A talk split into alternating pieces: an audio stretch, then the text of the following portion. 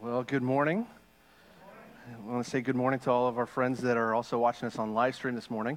Uh, my name is James, and I get the privilege of being able to serve here as our pastor of family ministries. And um, for those of you who don't know me uh, very well, I wanted to just give you an opportunity to kind of get to know my heart a little bit and uh, some of the, the ways that I've worked with our, our students um, and children here um, at Living Water. Uh, it was this year's seniors, the class of 2020 uh, that several years ago um, pulled off what uh, could be considered the greatest ruse and most terrifying ruse um, against me when they were uh, in ninth grade.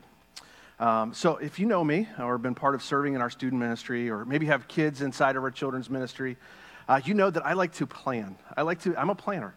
I like to, to have uh, to consider all the possible variables that might happen inside of um, an event, and um, so students know, like when we're on trips and things like that, I count. I, I do a head count all the time.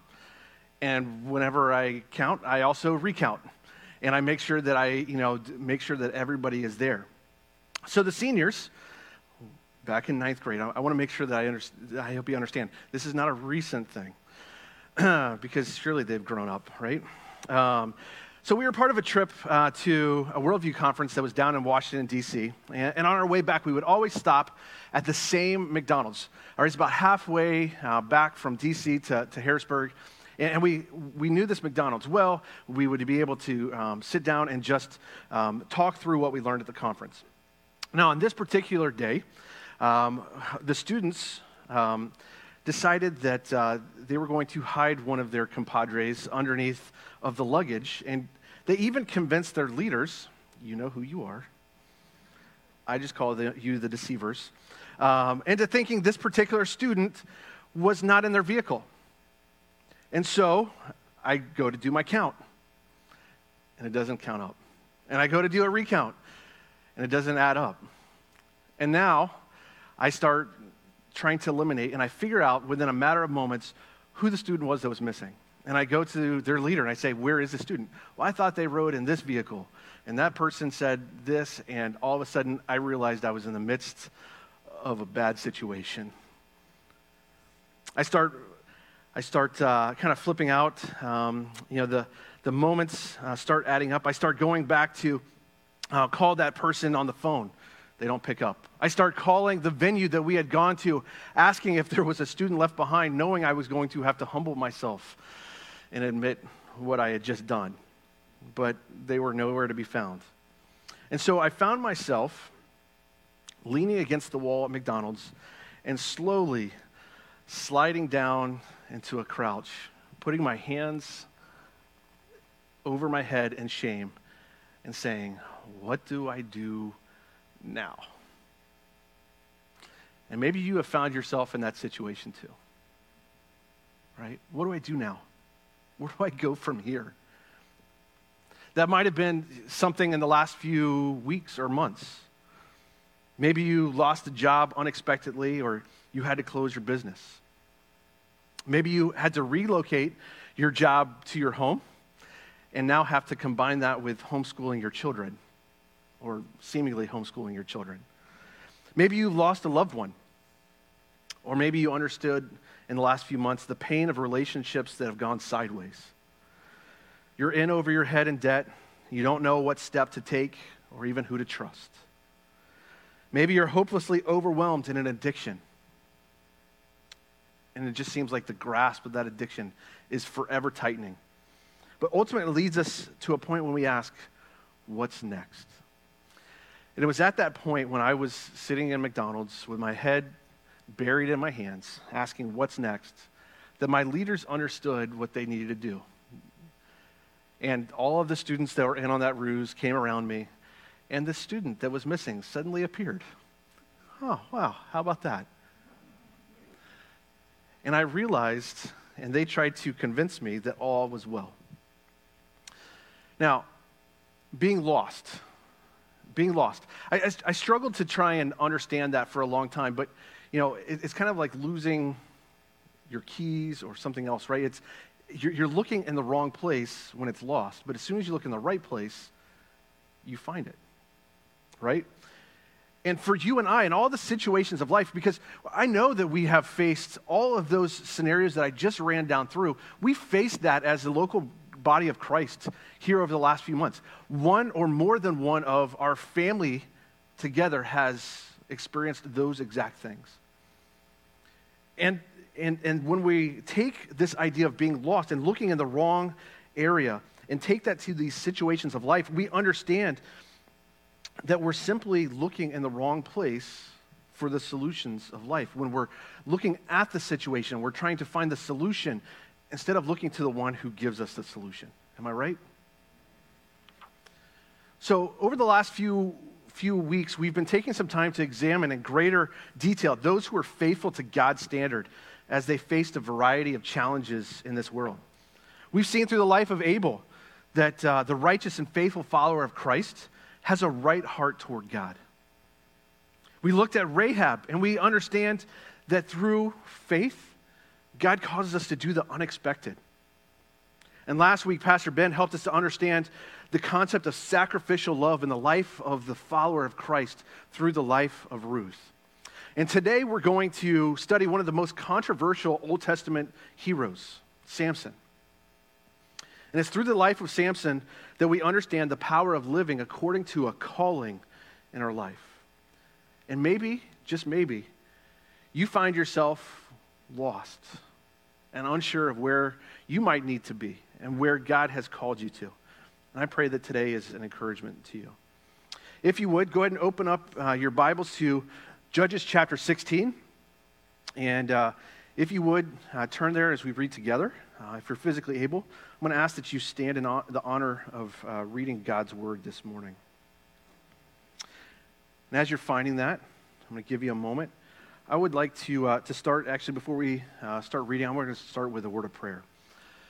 Father, I ask that you would help us now to be able to understand this text. I pray that uh, you would speak through me. I pray that you would allow us to be encouraged and challenged and to grow through uh, what we study here this morning. And we pray this in Jesus' name. Amen. Judges 16, starting in verse 23. Now the lords of the Philistines gathered to offer a great sacrifice to Dagon, their God, and to rejoice. And they said, Our God has given Samson, our enemy, into our hand. And when the people saw them, saw him, they praised their God. For they said, Our God has given our enemy into our hand, the ravager of our, uh, of our country, who has killed many of us. And when their hearts were merry, they said, Call Samson, that he may entertain us. So they called Samson out of the prison, and he entertained them. And they made him stand between the pillars. And Samson said to the young man who held him by the hand, let me feel the pillars on which the house rests, and I may lean against them. Now the, now the house was full of men and women. All the lords of the Philistines were there. And on the roof there were about 3,000 men and women who looked on while Samson entertained. Then Samson called to the Lord and said, O Lord God, please remember me, and please strengthen me only this once, O God, that I may be avenged on the Philistines for my two eyes. And Samson grasped the two middle pillars on which the house rested, and he leaned his weight against them, his right hand on the one and his left hand on the other. And Samson said, Let me die with the Philistines. Then he bowed with all his strength, and the house fell upon the lords and upon all the people who were in it. So the dead whom he killed at his death were more than those whom he killed during his life. Then his brothers and all his family came down and took him and brought him up and buried him between Zorah and Eshtaol and the tomb of Manoah his father. And he had judged Israel for 20 years. You may be seated. Now, for those who have never studied the book of Judges, when you read it, you kind of get a feeling of loss. And this loss is brought on by the people of Israel themselves.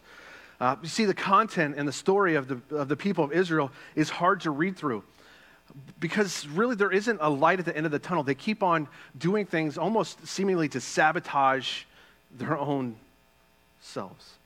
Judges comes after Joshua, where the nation of Israel enters into this promised land that God had given to Abraham. And it falls between Joshua and before King Saul and King David and King Solomon.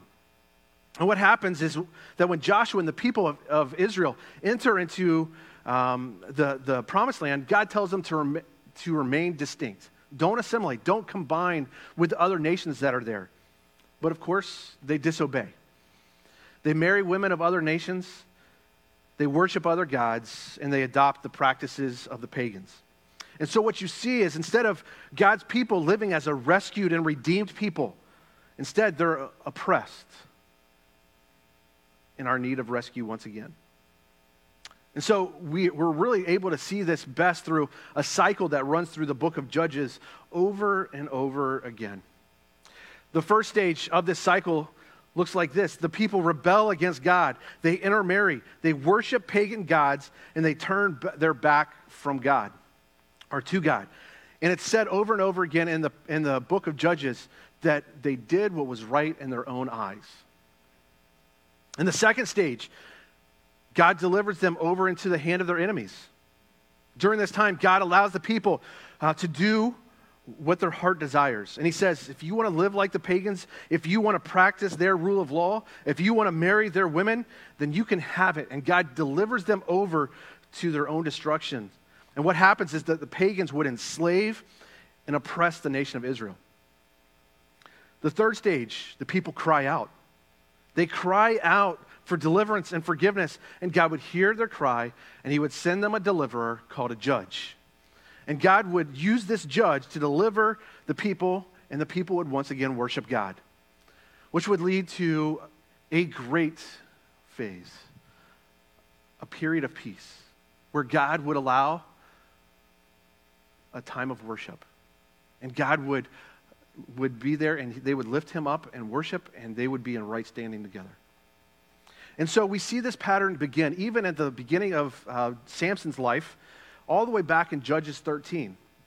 All the way back in Judges 13, here's what it says it says, And the people of Israel again did what was evil in the sight of the Lord, so the Lord gave him into the hand of the Philistines for 40 years. And so in that, we see the first two phases. We see that they did what was evil, and God gave them over to the hand of the Philistines. And so the solution then would be simply that God would raise up Samson. Samson being the 12th and last judge in the book. All right, and um, the irony of studying Samson during a series on faithfulness, though, it doesn't escape me. I understand. All right, for those of you who have never studied Samson, you, you'll, you'll come to understand that Samson lived his life for himself. Because Samson uh, was such a controversial character. Even though he was clearly called by God, his life of service was marked by an embarrassing uh, by embarrassing failures of character and morality. He was called to a, a life of separation and devotion to God that was to be set apart by God to deliver his people. But he clearly didn't remain separate from the sinful things of this world. And often, he was overcome by them to his own destruction and loss. It's important for us to remember that you and I, we don't fall suddenly into sin, do we? Rather, it happens gradually. And that sin leads to a downward progression in our life. Our sinful nature causes us to be pulled toward a sinful and reprobate mind, as the Bible calls it, right? That's prone to do things like being full of selfishness, envy, and pride. And that wasn't any different for Samson either. Samson allowed his sin and his sinful nature um, and areas of weakness to go unchecked in his life. And this led to him committing all kinds of premeditated sins that expressed you know, an intent to sin and even time with time to deliberate caused him to go even further. Now, we don't have time to go into all of the, the sinful activity of Samson, especially since we're in uh, kind of a mixed company with children. We won't go into all that. But if you want to read through from Judges 13 to 16, right, you'll get a good glimpse of it. But I want to give you a, a, a mere snapshot of that this morning so that you can understand who Samson truly was. He allows his pride to uh, create an ever uh, increasing escalation of violence. Following uh, his, the marriage ceremony with his wife, a Philistine, um, he enters into what could be considered a personal vendetta uh, that just runs rampant. And so, if you would, turn with, with me to Judges 15, verses 1 to 8. In this passage, we see that his wife's father has given away uh, his wife to another Philistines, and so he in turn decimates their economy by burning all of their crops and ultimately they retaliate and he retaliates back. Judges 15, starting in verse 1. After some days, at the time of wheat harvest, Samson went to visit his wife with a young goat, because apparently that was a good gift to bring your wife. And he said, I will go into my wife in the chamber. But her father would not allow him to go in. And her father said, I really thought that you utterly hated her. So I gave her to your companion. Is, she, is, is not her younger sister more beautiful than she? Please take her instead. And Samson said to them, This time I shall be innocent in regard to the Philistines when I do harm to them. So Samson went and caught 300 foxes and took torches, and he turned them tail to tail and put a torch between each pair of tails. And when he had set fire to the torches, he let the foxes go in the standing grain of the Philistines. And he set fire to the stacked grain and the standing grain, as well as all of the all, uh, excuse me, as well as the olive orchards. Then the Philistines said, Who has done this? And they said, Samson, the son in law of the, of the Timnite, because he has taken his wife and given her to his companion. And the Philistines came up and burned her and her father with fire. And Samson said to them, If this is what, I, is what you do, I swear I will be avenged on you, and after that I will quit. And he struck them hip and thigh with a great blow. In another text, it talks about how he uh, was able to uh, be very violent and killed many people. And he went down and stayed in the clefts of the rock of Edom. Another passage in uh, Judges chapter 16, verse 1 uh, to 3, it talks about how he allowed himself to be vulnerable to the attacks of the Philistines while in sin with uh, what Pastor Mike often refers to as a woman of ill repute. Ultimately, what happens, though, is in Judges 16, starting in verse 15. We're going to read here in a second. Samson gives into the lust of uh, his heart for women, and, and he forms a relationship with a woman called Delilah. And in this, Delilah is coerced by the Philistines to uh, talk Samson into giving up the source of his strength. And at that moment, what happens, she goes and she tries to deceive him. Three times she's tried to talk him into divulging uh, the source of his strength, and three times he didn't tell her. And every time she would go and she would try and get him to and test him to see if his strength had lost. Now, you think Samson would have figured this out, but on the fourth time, here's what happens Judges chapter 16, verse 15. And she said to him, How can you say, I love you, when your heart is not with me? And you have not told me where your great strength lies. And when she pressed him hard with her words day after day and urged him, his soul was vexed to death. And he told her all his heart and said to her, A razor has never come upon my head, for I have been a Nazarite to God from my mother's womb. If my head is shaved, then my strength will leave me, and I shall become weak and be like any other man. When Delilah saw that he had told her all his heart, she sent and called the lords of the Philistines, saying, Come up again, for he has told me all his heart. Then the Lord of the Philistines came up and her, um, to her and brought the money in their hands. She made him sleep on her knees. And she called a man and had him shave off the seven locks of his head. Then she began to torment him, and his strength left him. And she said, The Philistines are upon you, Samson. And he awoke from his sleep and said, I will go out as at other times and shake myself free. But he did not know that the Lord had left him. And the Philistines seized him and gouged out his eyes and brought him down to Gaza and bound him with bronze shackles. And he brought uh, and he ground at the millstone um, in the prison. But the hair of his head began to grow after it had been shaved. Now, I want to stop right now and publicly just say thank you to Pastor Ben and Pastor Mike for giving me such an outstanding character uh, to talk about with regard to faith, right? you know, when, when you study through the life of Samson, here's what happens. You start to ask, why would God use such a sinful man? And did, did God approve or did condone of his actions? But as I started thinking about this this week, we start to understand even though that Samson commits all these the same sins and the idolatry of the nation of Israel, we see in him a picture of what happened in the Israelites throughout the judges. But we also see a picture of humanity. We, we see a picture of our sin. And it's not just a picture of what God's people would do in Israel, it's a picture of what God does in humanity. For while, you know, it might be easy to talk about some of the other characters of faith in God's word, man, it's reassuring to understand that God allows people like Samson, people that are a hot mess, to be used by God. Right? Because ultimately, it isn't about following Samson or following Rahab or Ruth or Abel. It's about following God. It's about following the one who showed himself to be faithful through those that are shared in God's word. Am I right?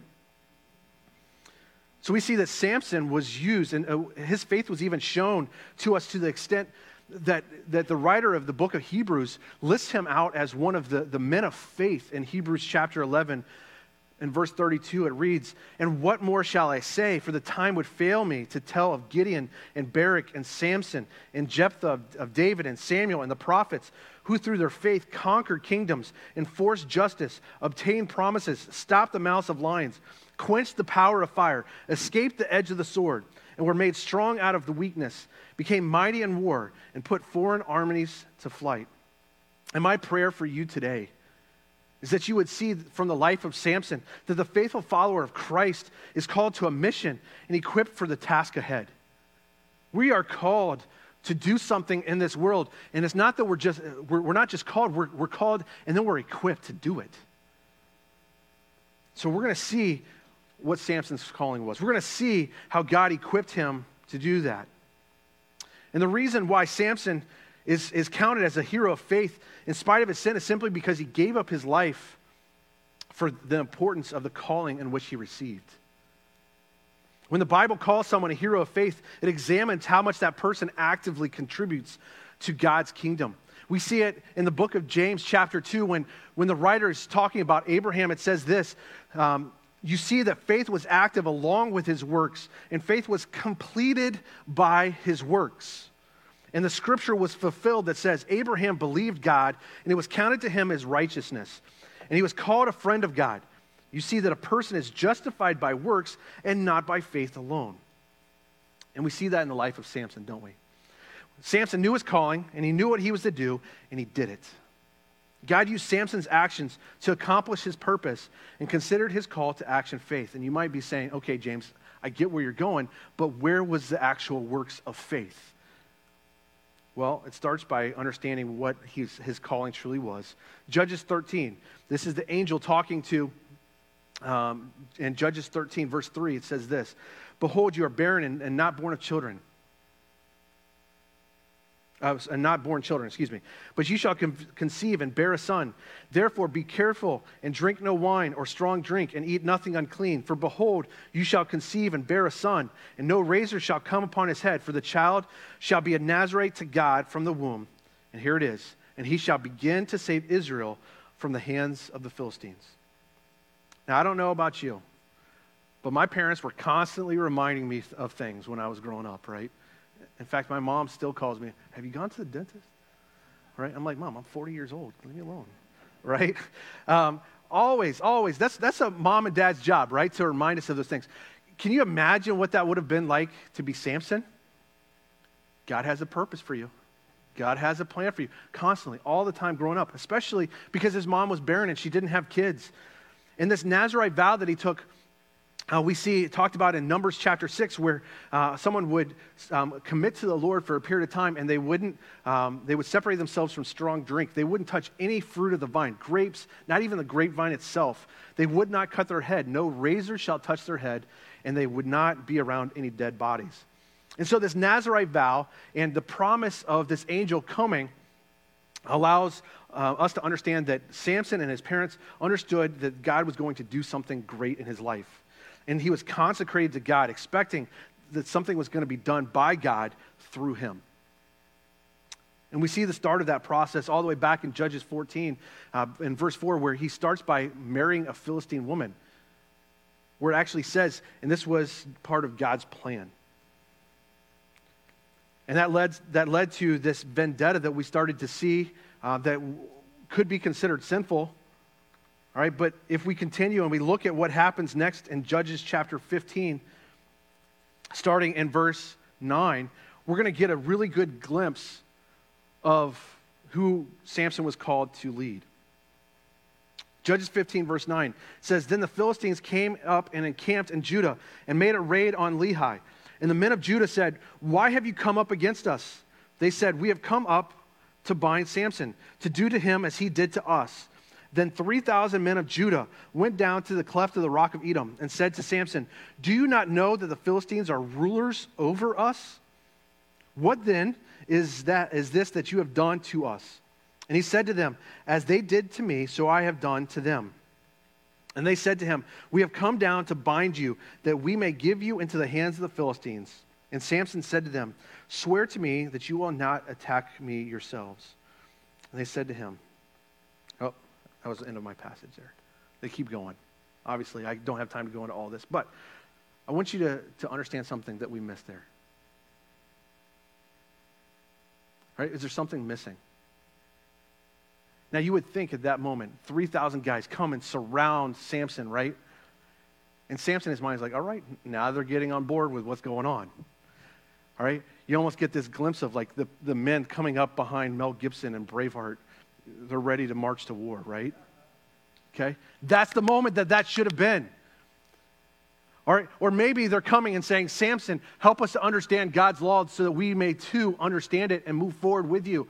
But that's not what we see happen there, is it?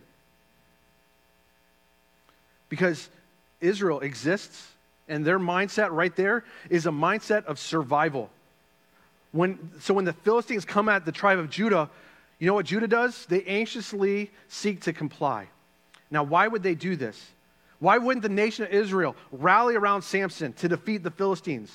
It's because they're comfortable. And they've become comfortable with their pagan practices, and they've become comfortable with being enslaved.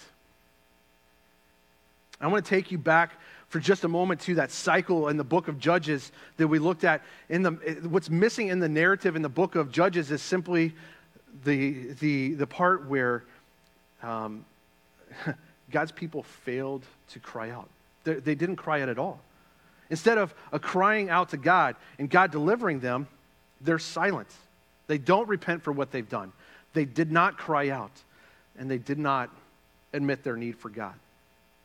What had happened 11 times over and over again in the cycle is broken, and the people of Israel are failing to understand their need for God. Why? Because they're comfortable in their chains. They've forgotten their calling. So they turn over, to, uh, over Samson to their oppressors because they've become comfortable in their sin. And this is the world that Samson lived in.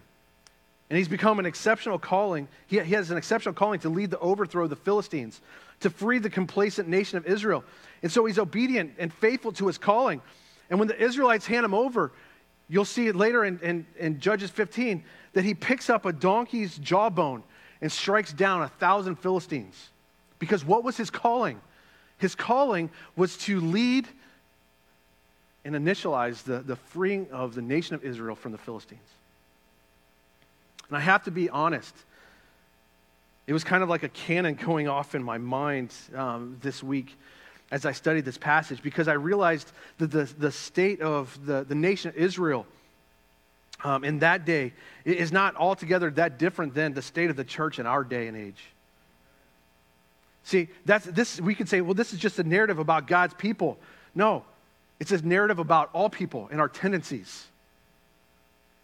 We're, we're just like them. We're immersed and content in our culture and this cultural assimilation instead of looking to what would benefit the kingdom of God. Oftentimes, what we do is we say, you know, we're just content, not seeking anything higher as long as our basic needs are being met and satisfied. We're content by saying things like, well, this is just the way the world works, or things have changed. We're content to come to church, but live like the world. We watch and are entertained by the same object of entertainment that our culture is entertained by. We fall into the trap of, of uh, glorifying our comfort and living for the weekend or retirement instead of following our calling. We say, we, well, we're not doing anything wrong, but I would turn that around and say, what are you doing that's right? What are you doing that's God honoring? Even this week as I was preparing this, I, I came across a, a, a preacher here in the United States that sent out a tweet said, You are already enough. I'm like, are, we, are you serious? No, my friends, Jesus is enough, not me. I know what I'm capable of. In fact, Jesus tells us um, in, in the Sermon on the Mount the mindset that we should have. All right, we should be living in contrast and, and, and, and to the world in which we live. That's why he says we are to be the salt of the earth and we are to be the light of the world. And he says, Let your light shine before men so they could see your good deeds and say, James, you're awesome. No. So they may glorify your Father in heaven. And Israel had no desire to seek a Savior. They were comfortable in their sin. And we're oftentimes comfortable to do the same thing today. Why? Why are we, why are we like that? Why is that our tendency? Well, because the convenience of complacency is easier than the pain of repentance. The convenience of our complacency is easier than the pain of our repentance. Author Tim LaHaye says it this way You can't fill your, your mind with filth and expect to be clean. But this is the reason many Christians don't see anything wrong with certain sins. They've been indulging in sinful mentality, uh, mental attitudes so long that sinful actions seem normal. He goes on to say, I've had people try to justify adultery because they didn't feel it was wrong, while in actuality, they felt it was wrong before it became commonplace in their thinking patterns. So, what's the solution then? Another great author, John Owen, in his book, The Mortification of Sin, writes it simply Be killing sin, or it will be killing you. That's the solution. And that's what Samson came upon. He embraced his calling, he understood what he was to do because it's not simply enough to live a life absent of sin. All right, it must involve learning to embrace the calling upon your life. God didn't just allow us to dwell on earth so we as individuals could exercise trust in Him and, and, and a personal uh, religion so that we could receive God's blessings and one day go to paradise. My friends, if that's, what, if that's the extent of your faith, that's cheap faith. Let's dig deeper. We have a calling, each of us that are believers in Christ. We've been given a gifts. Uh, we've been given gifts according uh, to His purpose in our life, and we need to seek those out. Learn what His desire is. Learn what it is that He would have us accomplish, or who He would have us impact each day. You might say, PJ or Pastor James, I, I don't know what I'm supposed to do. I don't know what specific things God might have for me. Where do I begin? And I would simply say this look around. Look around. The world is full of hurting people who need to understand who Jesus is and the hope that we have in him. Look around, fill a need. What breaks your heart? Find something you're passionate about and then do it for God's kingdom.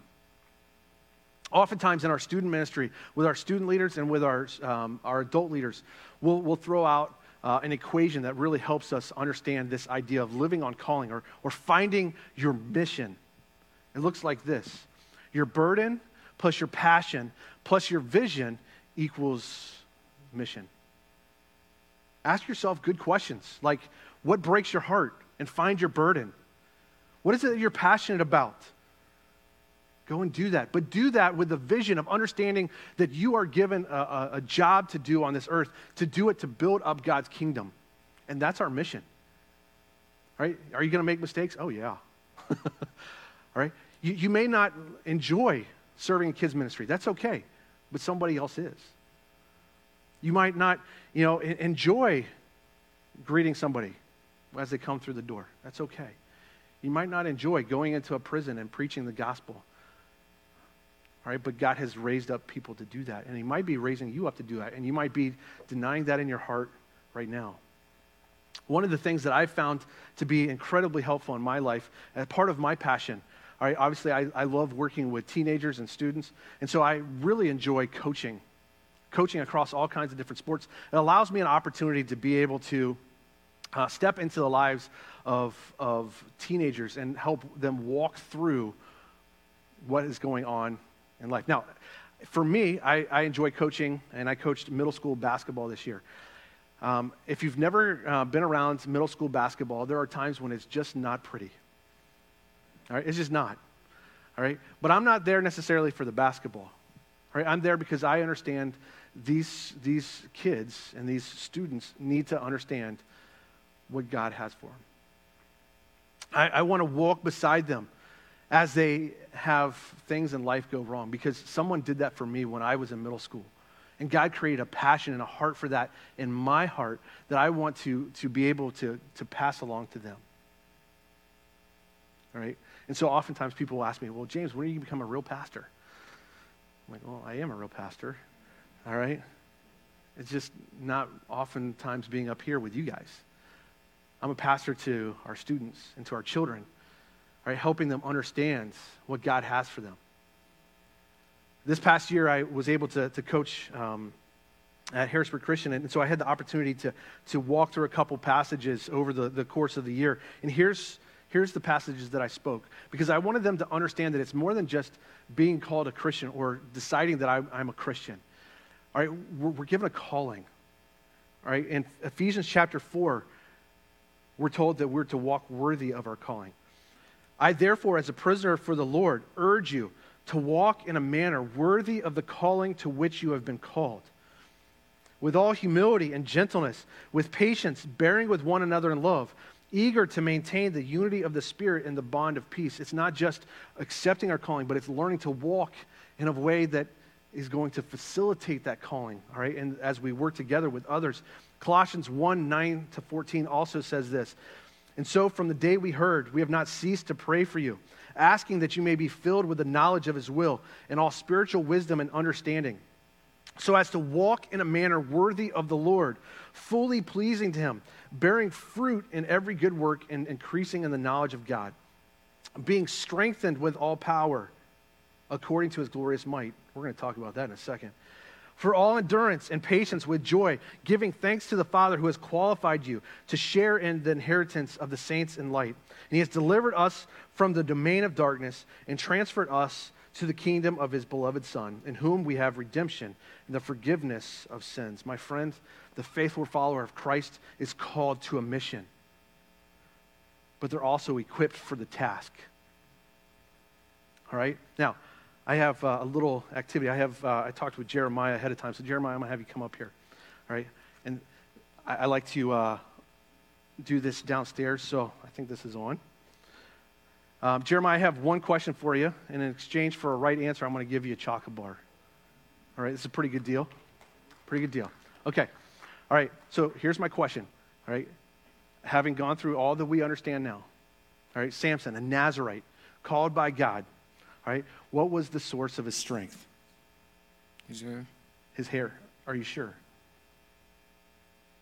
See, now I'm getting thinking. Yes. What was the source of his strength? Oh, wait. God. God was. See, oftentimes, you guys give Jeremiah correct, uh, uh, correct answer, a round of applause. Thank you, Jeremiah. You see, oftentimes, here's what we fall into. We fall into the trap of thinking it's something I can do, right?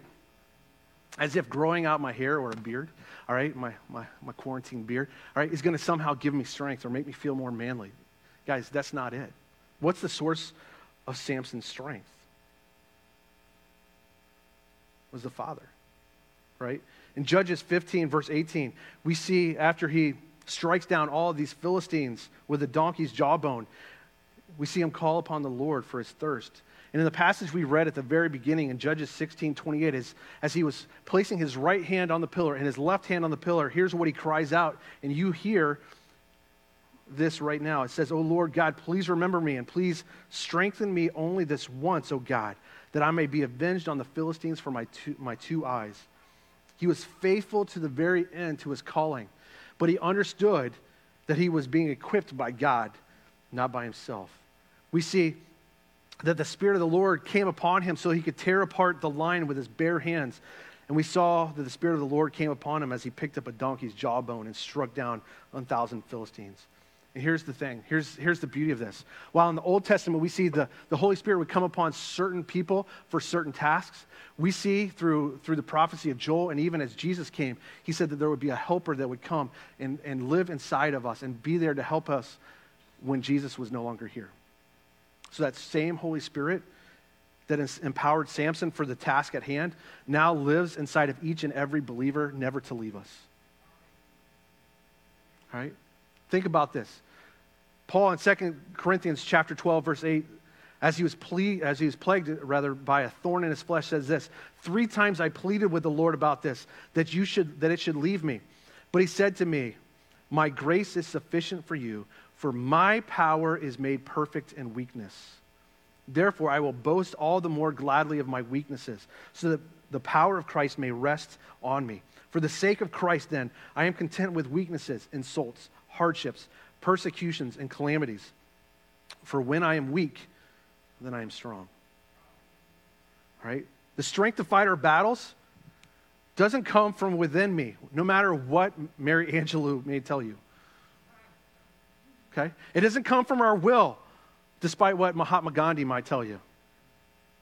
Right? And you might find yourself listening to Whitney Houston over and over again, and she might tell you that a hero lies within you, but my friends, that's not true. All right? I know what lies within me, and I know who empowers me. Paul tells us here that my weakness, in my weakness, the power of Christ rests upon me, and that's where I draw my strength from today. See, God empowers Samson to do impossible things that are still impossible by even today's standards.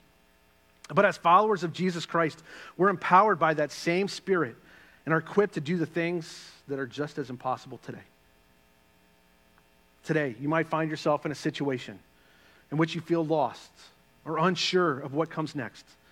And I want you to, I want to encourage you to look in the right place for the solutions to the situations of life. Because as follow, the faithful follower of Christ is given a calling, a mission, and then is equipped to do it. And we saw that. We saw that Samson obeyed his call. We saw that he was empowered by the Spirit, and it was counted to him as faith. And it serves as an example for us today. Let's pray. Father, we thank you for an opportunity to, to be able to study your word. We thank you for the hope that comes through your spirit that rests upon those who have called upon your name, that have come to right standing with you through your son, Jesus Christ. God, I pray that you would allow each and every one of us to understand uh, what it is that we are to do and to have the courage to do it. God, that might, for some in here, start with uh, coming into a right relationship with you, having never done so before. God, I pray that today would be the day of salvation. God, for those that are here that have called upon your name, I pray that you would give them courage to stand in contrast to the world in which we live. And God, that their hope and their encouragement would come from you alone. God, as we look forward to the day of your return, may you strengthen us each and every day. We pray this in Jesus' name. Amen.